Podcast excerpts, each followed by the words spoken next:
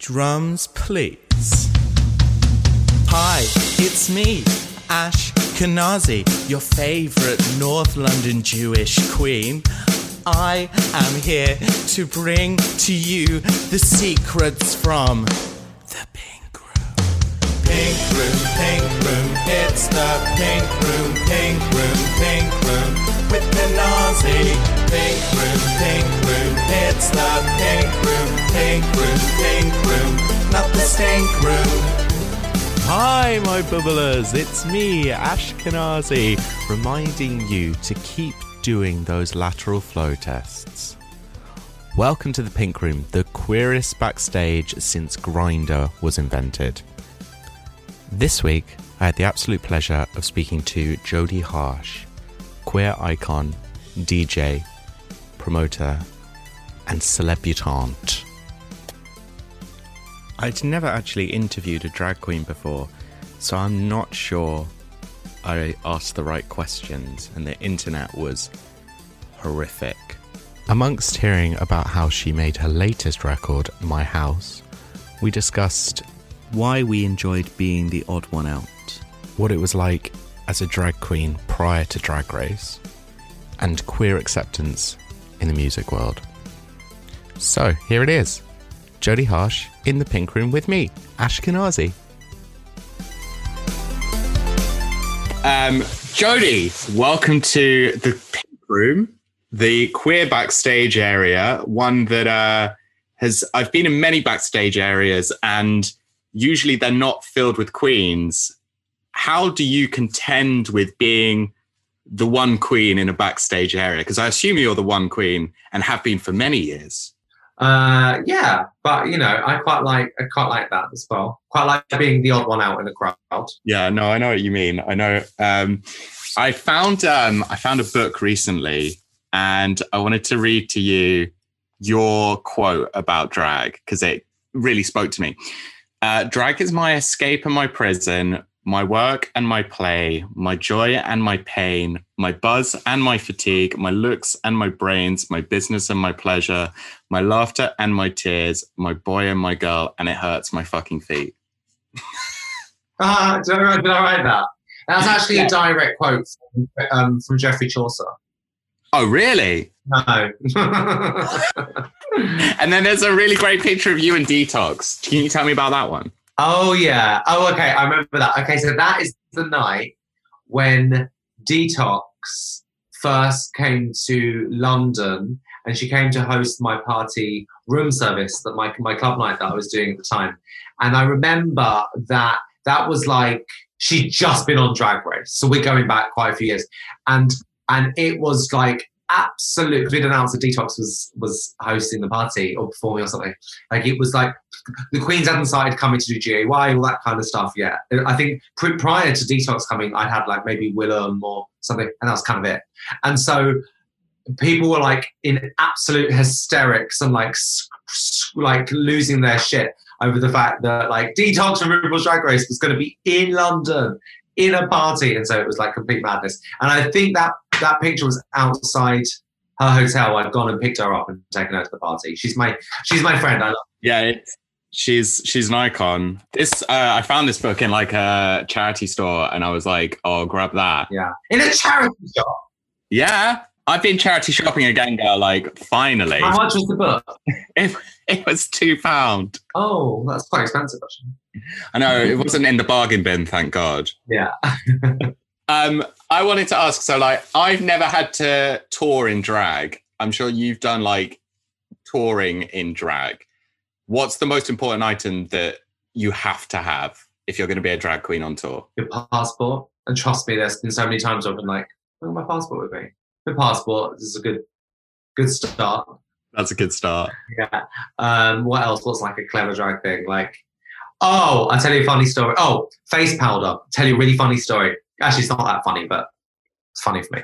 So I got to the Lifeball in Vienna which is this amazing big like charity gala. You might have seen it. It's like super famous. You've got Amanda Lepores there and all these famous people there, and there's like this huge red carpet in Vienna, and we're raising millions and millions and millions of euros for AIDS. And basically, I got to the hotel and I was like, oh my god, I don't have any faith. No, I got to the airport on the way there at Heathrow or something. So I fuck, I don't have any um, face powder. I've run out. I picked some up. So I went to Mac and I bought some face powder. Got to the hotel in Vienna, started getting ready, huge rush. And as I was patting the face powder on, you know, after my foundation, I was thinking, it feels a bit dry and crispy. Anyway, it turns out it's that face powder with that like shine in it. Right. And so I looked sort of a bit, I looked a little bit crinkly. I was a bit like, oh, I don't know. And then I got in the lift to go downstairs to the lobby, like with my with my friends. And I, t- I was with Daniel Lismore, and I took a selfie with the flash, and I was like, my whole face was like white, patchy, like glowy bits and blobs and stuff. It was so bad. And I, and I was almost in tears. I was so stressed out. And I went back upstairs and I got someone else's face powder and tried to like top it all up. And basically, um, every picture of me from that night that just looks like blotchy, horrible, horror. I look like a cow, like patchy. Like it was really bad, like shiny bits and then matte. Bit. Oh, honestly, it was a really, really bad. So I would say um, that the thing that Queen should bring on tour is um, like your makeup, your, Your makeup. tried and trusted, yeah, um, things that you would normally use from home. Like, don't be grabbing stuff from the local makeup shop. Don't be grabbing. Don't expect to be just grabbing stuff on the road. Like, bring everything with you that you need, basically, to answer your question. But Just because like things can go wrong, bring your trusted kit. Absolutely. I think the more I've done this podcast, the more I've just realized that you just have to bring everything. Just there's Just, just, bring not. Yeah, bring everything. It's not easy, but such is life. no true. Just get two, you know, check two um, suitcases in so you can bring everything. Well, Fair enough. easy. Um, what got you like started in drag? don't know. I just moved to London, and I just thought um, I was hanging out at clubs like Heaven and stuff, and like they were just I just saw drag queens, and I thought that looks so fab. I've always wanted to be the odd one out. I've always wanted to be the one that stands out in the room. I've always been a bit left of center and a bit sort of like an you know when I was a kid, I always felt really really different. But I've also like enjoyed and embraced that. Like I've never felt like I'm really different, and that and that's a bad thing. Like I've always felt like I'm a bit of a freak, and I'm cool with that. And so when I saw when I was going to gay clubs, I mean 15, 16 years old or whatever, and I started seeing drag queens, I just thought, oh my god, they are like aliens in this room of like everyone else looks so basic compared to these few people who are like, you know, hosting a party or performing or hanging out drinking on a night out, whatever. And I just thought, oh, that's what I want to do. I want to do that. I want to try that. I want to like dress up and be the person in the room that stands out more than anyone else. And so that's really what first attracted me to it, I think. Yeah, I I totally can feel that. Where did you get the understanding from of it from? Because I'm a product of RuPaul's Drag Race to an extent. Yeah. I'm obviously around um, before it. Um, I mean, there weren't really, before I came along, there weren't really people actively out and about doing what I was doing, like fashion parties and hanging out with famous people and wearing like designer clothes in drag. Like it wasn't really, it, it kind of wasn't really that from my generation, right? From people my age.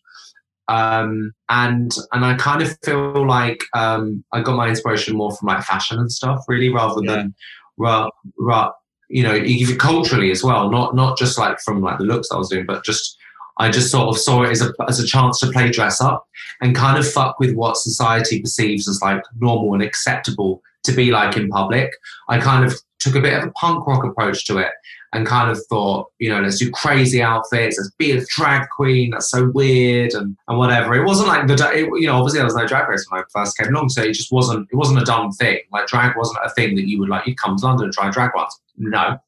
They were like the freaks in the club that people Yeah. would love, but, and I, I guess I kind of took it and made it a little cooler because I, you know, because, um, I'm not saying I made drag cool because there were so many amazing people before me, but but at, in that moment in in my corner of clubland, like I suddenly became this kind of like the person that was out every night and wearing the you know the crazy clothes and, and all that kind of stuff. And I just started sort of getting involved in parties, like doing the door, dancing on the bar, hosting, like bringing friends down and that kind of stuff, and and really kind of just um, started a bit of a started my journey there in nightlife. Yeah, it's it's uh it's something that um I feel is like missing now is So we've got Sink the Pink, and we've still got some like really strong nightlife with drag queens, but it's not it's not necessarily so much like an un- underground queer culture anymore because it's on mainstream TV.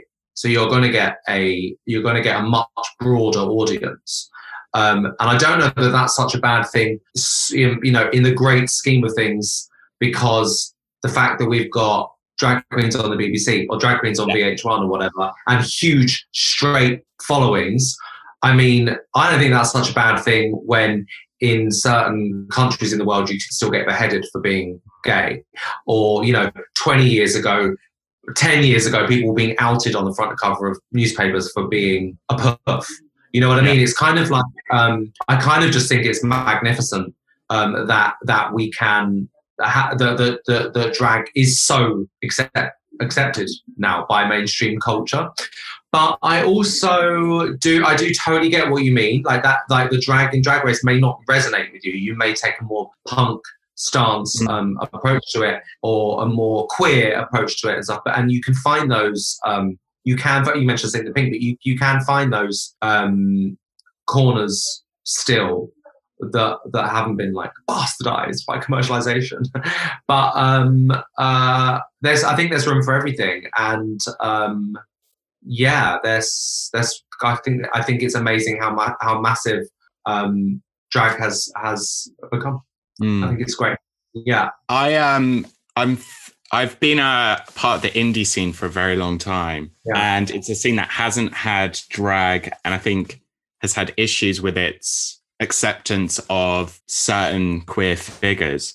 Um, and I'm then I read a lot about Kele Okereke, who I don't know what if you know him or worked yeah. with him, but he always said how the indie scene never accepted his queerness and his blackness, whereas the electronic scene was very open arms and accepting. And I just I was just interested to know your experience of being a drag queen in the DJ world, how people responded to it, how people mm. were people. Well, I mean, people, yeah, generally, yeah because also if you don't know that the, the dance music world stems from yeah. queer and black and latin origin then you're a bit of a moron if you don't know that so it's it is obviously part of the history and the roots so if people were for people to be like homophobic or whatever phobic within dance culture and dance culture is all about um, and electronic music is all is really all about love you know it, it's all and togetherness and, and stuff so so uh, if you don't really if you don't fuck with that, then you're just a bit of a cunt, really, aren't you? But I um wait, what was the question? Because I had a really good answer and it's just slipped my mind. Oh, uh, your experience of being in the electronic yeah. music scene. Yeah. Yes. Um, I think that um, now I'm more um, doors more doors are open now than they may than may have been previously, even just a couple of years ago. But then that's also because of the music that I make, not because of the fact that I'm just in a wig, you know. Um, but uh, but generally pretty pretty accepting. Yeah, yeah, yeah, yeah, for sure. I've not really, I haven't ha- experienced any any real negativity towards me. Um, no, because I've I've certainly had. So I start I play drums in drag, and I've certainly had people say, especially you know your straight blokes who are kind of into guitar music, say, why do you feel the need to put on all this to as part of your performance? And I they just sound like twats. No, well, that's true. That's true. Um, but let's talk about the some music. People, yeah, I was gonna say um, some people just some people just don't get it, you know, and and that's fine. Horses for courses. You do, you do, you girl.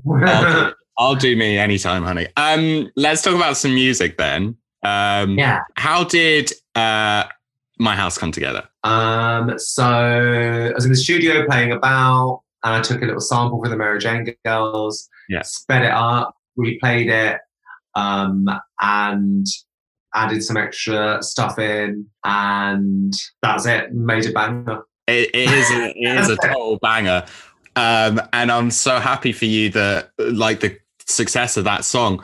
But I've been listening to the back catalogue, honey, and I've been enjoying it massively. What are some of your favorite tunes from your like um, less discovered tracks? Tuesday's my favorite. yeah, Tuesday's good. I like Tuesday because it was sort of my first track from this sort of like new era, like of like Right. putting out music myself. Um, and I made Tuesday with Sophie, um, who was a friend of mine, who obviously passed away this year. So, so that's got good memories of us uh, writing the track together. Mm. Um, I what else do I like? I kind of hate everything I've ever done. Like when once it's come out, that's like such a creative thing, isn't it? I know. I know. Oh, I mean, I don't actually hate it all. Like, no. obviously, I like it, but I'm always thinking of what the next thing is. I don't hate my music. I love everything that I've done. Otherwise, I wouldn't put it out. But I'm always like thinking like, oh, what have I got next? Rather than like, hmm, let's think about something I released two years ago because it's out there. Then that's then for other people to enjoy. I always think like then it's like everyone else's. I don't really own it anymore. I kind of feel like I'm more excited about like the stuff that's coming up next. That's Yeah, what, yeah. that's what gets like. But what do I like? I don't know. Don't try me's really good with Vula. That's kind of really bitchy and fun. It's like a bitchy house anthem, and um, that's it. um, uh, as like someone who makes music as well, uh, that experience of listening to your track like hundreds of times over and over and over, it doesn't become enjoyable to listen to anymore. I've made three records and I can't listen to them back. I Yeah. over the Well, before they come out or when, when they're out. when that once they're out, once I've mastered it, I can't listen to it again. It's just too Oh, much. really? Yeah. Yeah, yeah. I totally get that. I think a lot of musicians are like that. Yeah. My my my house is like on on like quite heavy rotation on the radio at the moment, and so Yeah. I have Radio One on it all day at home on my Alexa. And when my house comes on, I'm like a bit like, oh my god, gag, it's me on Radio One. That's so cool. But I'm also a bit like, fucking record again, just because I've heard it like for like six months before anyone else heard it. So I'm like, I've rinsed that track. have you ever sat there and gone, have you ever sat there and gone, oh, this track's good? And then you've gone, oh shit, it's me. Oh, in the gym, they were um, the other day. They were playing something. That, I was a bit like, this beat is something that I would make. And then, and then when the the um, some like synths came came in, and then a bit of a vocal, I was a bit like, oh no, this is my track. It was like it was Paris. This thing where I sampled Paris is burning on um Yes. on an EP I put out last year. Yeah, yeah, that came on in the gym, and like for the first like I don't know, the first like sixteen bars, I was a bit like, oh, and then I was like, oh no, it's me. And um, as what um what kind of software do you use now? Because it with Ableton. Ableton, Ableton, I've really got. I've used to be a Logic queen, and now I'm. a best to bit- use. Best to use. It's Ableton is the best to use Yeah. I, I I love. I was I was always like a right to left girl, and now when I'm up, Yeah, to, to do the other way. I know. Yeah. yeah, it's it's changed my whole understanding of like how to make music and how to structure it as well. It's kind of crazy. I've Um, always used Ableton, so that's just where where I put me on Logic on my way.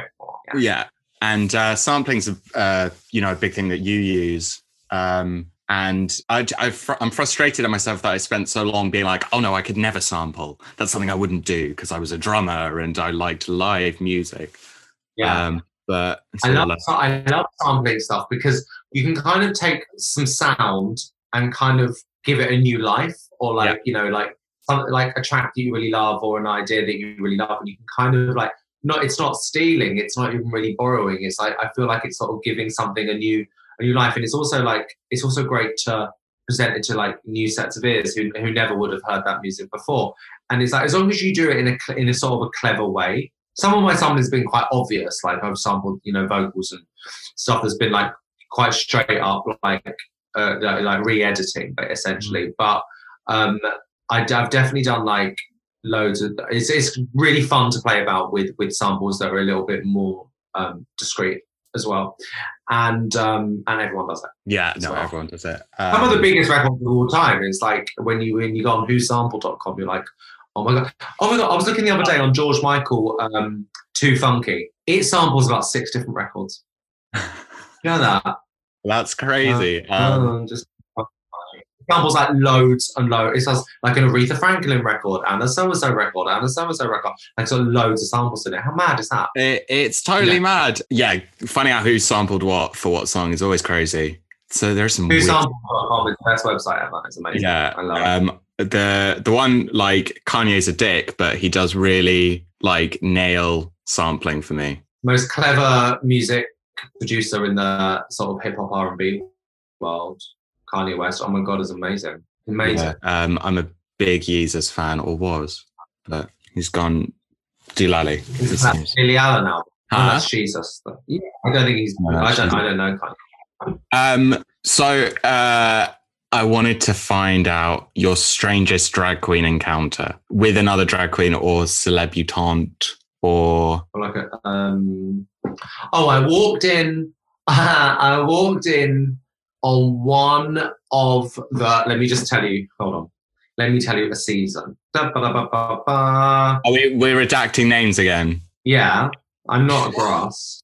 I've done so much redacting in this podcast. Um, I once walked on a season six queen having a threesome backstage at a gig. I don't know if that's even that rock and roll, is it? I guess so. Is a threesomes rock and roll still? I don't know. I've had Right. two today. No, Drag threesomes are quite rock and roll, I guess. no, not that. Not really. I'm totally unshockable. though. I'm like just, just sucking, sucking two dicks at the same time. It was like hardly, hardly groundbreaking. What's uh what's okay, so what has what in the last like few years has shocked you? There must be something up. Coronavirus, That okay, yeah, that's pretty shocking. pretty, pretty fucked, right? Yeah. Have you been okay? Have you Yeah, survived? I had my first. I had COVID like way near the beginning, and I had my first AstraZeneca shot a couple of weeks ago. and you were okay. Yeah, well, I had like two days of like flu-like symptoms afterwards. I was pretty ill. Um so I got through coronavirus by watching back Celebrity Big Brother series. And my favorite series does happen to be the one with Jodie Marsh in it, purely because Oh, like yeah. Pete Burns as well, right? Yeah. Uh, were you um, friends with Pete? Did you? Yeah. talk- Kind Yeah. of a bit, yeah. and what? How is he's having watched that Big Brother series? I ch- I kind of he's an icon to me now. But um, what was he like in person? As fabulous as he seems. Yeah, I think Pete was always sort of like, you know, that what you see is what you get. Yeah. Um, and have you ever met Jodie Marsh? Oh, like years ago, yeah. My favorite, uh, my favorite Pete quote is, um, uh, "I'd like to rip her head off and shit on her neck stump." oh, yeah, I Um, remember that. um, how uh, how do you get through night after night of drag, and what are you doing tonight? What are you dressed in? Tonight I'm DJing um, some like a store, a store launch type thing. It should be quite fab. I guess this is amazing. Should be good. Yeah. A store launch, like a shop, like an Uh, event in like open a big a big sort of like department store thing. Oh, nice. That'll be fun. Yeah. Uh, Yeah. all sat down and like tabled as usual. I don't know. I'd imagine so. I, don't- I really don't know. It's the first time I've been to like a live event since since um COVID. Are you excited for it? Are you excited for it? For it? Yes. Yeah, Yeah. me too. I'm I'm very excited to get back in the world. I need that to happen. My favorite video that you're in is when you appear from a house in Camden with cups of tea and biscuits for press outside with none other than Amy, Amy Winehouse. Um, how was it? How was that? How do you remember that moment? And uh, I don't remember. that moment. uh, you don't remember that moment? no, I'm joking. I do. um it, yeah sad day uh when she passed away but um yeah okay i want to know the the moment when you were on tour or you were traveling and you thought this is my last moment on earth because i for certain have come like while on tour in america or in another country i've just been sat there going i don't think i'm going to last much longer Mm. Oh, I nearly. I thought I, I had the worst turbulence I've ever experienced on a plane ride from New York to London once, and I did think that I was about to die. I did think I was about to be in a plane, plane crash, like the most extreme. Like I don't know how that plane stayed in the sky. Like it was beyond rough. It was like the plane was nearly being flipped upside down type thing. So I did think I was going to die in that moment. Jesus. Um, and you were in full drag. what on a on a On plane? Have you ever had to No, go? I have, been, I have been on a on yeah yeah loads. I've done yeah, but I've been on a few private jets, obviously you know in drag and you- why not? And also um, I did a thing with Virgin Atlantic a couple of years, like a, Right. a event thing that we did on a that we flew from London to um, New York and threw a party in the air. And that was quite fun. Who else was on the plane? Um, like influencers and some celebrities, and, some, and, I think you could like buy tickets as well for it and stuff. So they were like, oh, nice. yeah, it was that was that was super fun. Um, and then uh, if you, what's been the the mo- the gig that you've done that you were most pleased with, or that was visually the most like spectacular? Um, I played Wembley Stadium opening for the Spice Girls. That was kind of mage. Stop it. When was that? Um, so when they did their shows like two like two years ago. Okay, so I was there on the uh final. The last, yeah, that's when I did. Oh my god, no way. You obviously got there too late and left. left obviously, but um I was friends with Mel B at the time and uh we were sitting backstage at her in her like room with the red and white blue flag sofas and she uh, ordered plate after plate of cheese and ham toasties. I love Mel B yeah she's amazing. Um, those shows were amazing as well. Yeah, I, good right? What a fucking wicked show. I love that. i know um, and i was like then i went and saw Ariana the next week or something, and I was like, "Oh, this doesn't match up to the Spice Girls." Just the con- the complete the vibe and the it just felt really significant being there as well. Just because like I'd been that kid that six years old with their tour tape, uh, just being like, "I want to do that." yeah, yeah, amazing show. I hope they tour again. I love the Spice Girls, obviously. Yeah, I hope so too. Um, so what uh, what have you got coming up in this post COVID? Excitement. What? Uh, so you've just released. You've just done my house. Yeah, loads of music. Um, getting the next track ready now. In the process of not even finishing it, but I'm not halfway through making that. What else? Uh, just loads of DJing, loads of touring as soon as I possibly can, but for sure around the country. There's loads of like gigs and stuff like around this country. Because before I've kind of focused more on like America and Europe and all that kind of stuff. But I think because we can't travel now in yeah. for sure this year, I think I'll be like touring around the world. So it's going to be really cool just to go around the UK and yeah. like do loads of local, all the places that, you know, obviously I've done the Manchesters and the Birminghams and the yeah. Leeds and stuff, but it'd be great to go to like smaller towns and stuff and just really just like play the UK. I think would be awesome. No, absolutely. Because I'm from here. And uh, uh, which is, okay, what's your favorite city to play in in the UK? Uh, London, home. London. I, I, I, I, I, uh, from like, uh, like for indie gigs, I hate playing in London. The further north I go, the happier I get in like terms of like the response. Really? Yeah. Yeah. No, I love London. Is where so when you moved to London, where did you move from originally? Uh, from Kent, Canterbury. Canterbury, yeah. And uh and you've been in London ever since, basically. Yeah. What's your favorite yeah. London venue? Favorite London venue? I love KOKO. That's fab. I mean, I don't. I have DJed at KOKO years ago, but um, I love KOKO. KOKO's cool. It is gorgeous. Do you think it'd be open? Yeah, some of the best venues when obviously some of the some of the best venues are just like not there anymore. I know there are some there are some really exciting new ones though. Uh, there's that laptop in Crystal Palace. You ever been there? No, amazing. Okay, so it's called the Rusty Laptop. It's like two. Oh, I love that. It's that's like, a great number. Um, and it's sat behind a lake. Um, and it's been like disused for years. And over the pandemic, they've managed to get a bunch of stuff um, sorted on it so they can use it. Uh, so I'm excited for like the venues that are going to open as a result of the pandemic. Like this year has been absolutely savage, but I feel like there is just like I feel a sense of excitement. Um, was there anything else that uh, you wanted to like plug or? Uh, let me think. Um, no, stream the music. Stream my house. yeah, gonna stream it. Um, yeah. Over and over again. yeah, give me those streams. Give me those streams. yeah, they're coming go. Uh, thank you so much. You're so welcome. That was super fun. Thank you for having me. Great. Thank you so much for coming on. And so the curtain falls on another pink room. Thank you for listening. I hope you enjoyed yourself. Tune in next week where I will be inviting my extra special friend, North London brother, hero in the indie world, the one and only Max Bloom. And remember, Queens, what happens on tour definitely gets shared in the pink room.